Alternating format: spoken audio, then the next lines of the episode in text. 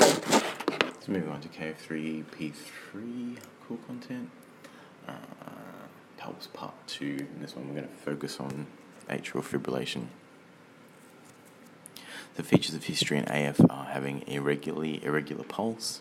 Um, you know, it can be fast or slow. Fast would be one sixty, one eighty.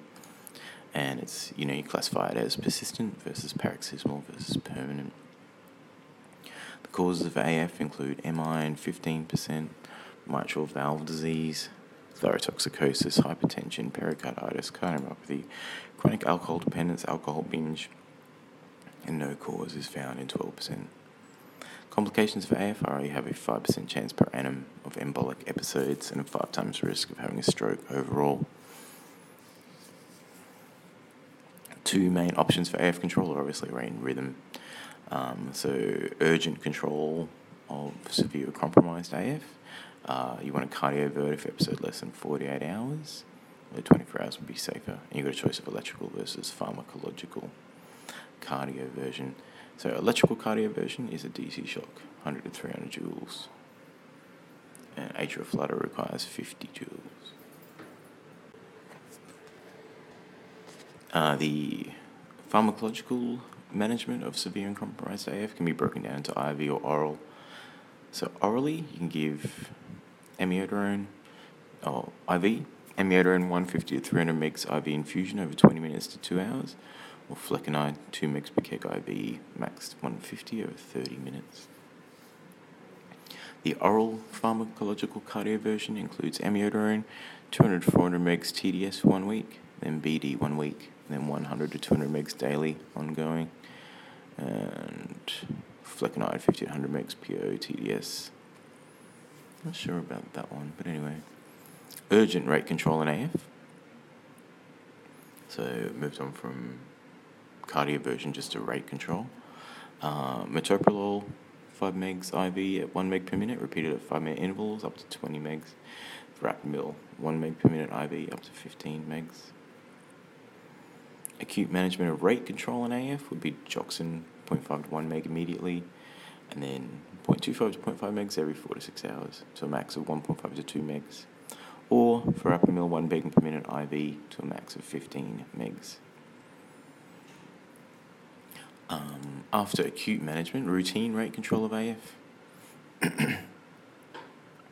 um, atenolol, twenty-five to one hundred milligrams daily, metoprolol, twenty-five to one hundred milligrams daily, diltiazem, one eighty to three sixty milligrams daily, verapamil S R, one sixty to forty milligrams daily, or digoxin, sixty-two point five to two hundred fifty milligrams daily. And routine rhythm control in A F is flecainide, fifty to one hundred milligrams B D, or sotolol, forty to one sixty milligrams B D. Uh, so then, you know, talking about anticoagulation in A F, if it's been more than forty-eight hours, ideally twenty-four, you want to do anticoagulation in A F. You need to do a minimum of three weeks, and you want to use enoxaparin, one milligram per kilogram, warfarin, rivaroxaban. Need to do that if there's A F more than forty-eight hours before presentation. Uh, and there's a whole other podcast in here on the N O A Cs, which is worth listening to again. Go back and listen to the N O A Cs.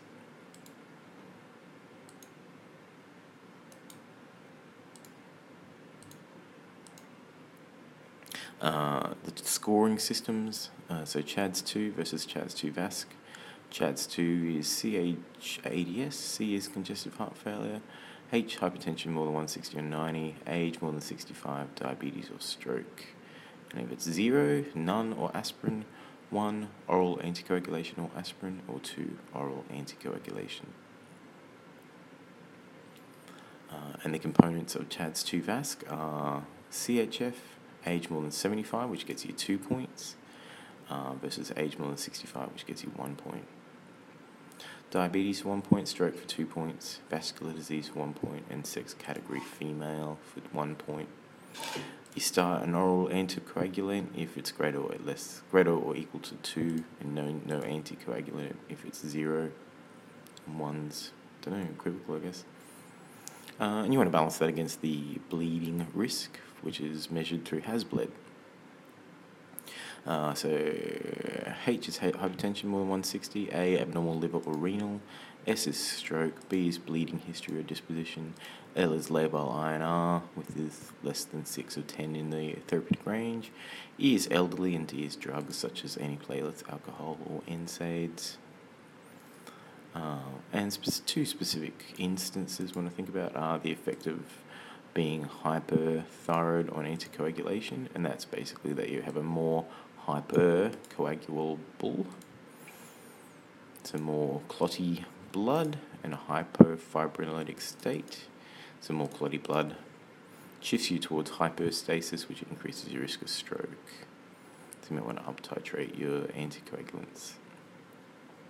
And if you're on digoxin, you want to think about the features of digoxin toxicity, and they are anorexia, nausea, vomiting, fainting, palps, tachycardia, and blurred vision. You can get colour changes, washouts. Investigations for digitoxicity are to do a serum dig level, and the E C G will probably show an atrial tachycardia with a two to one block.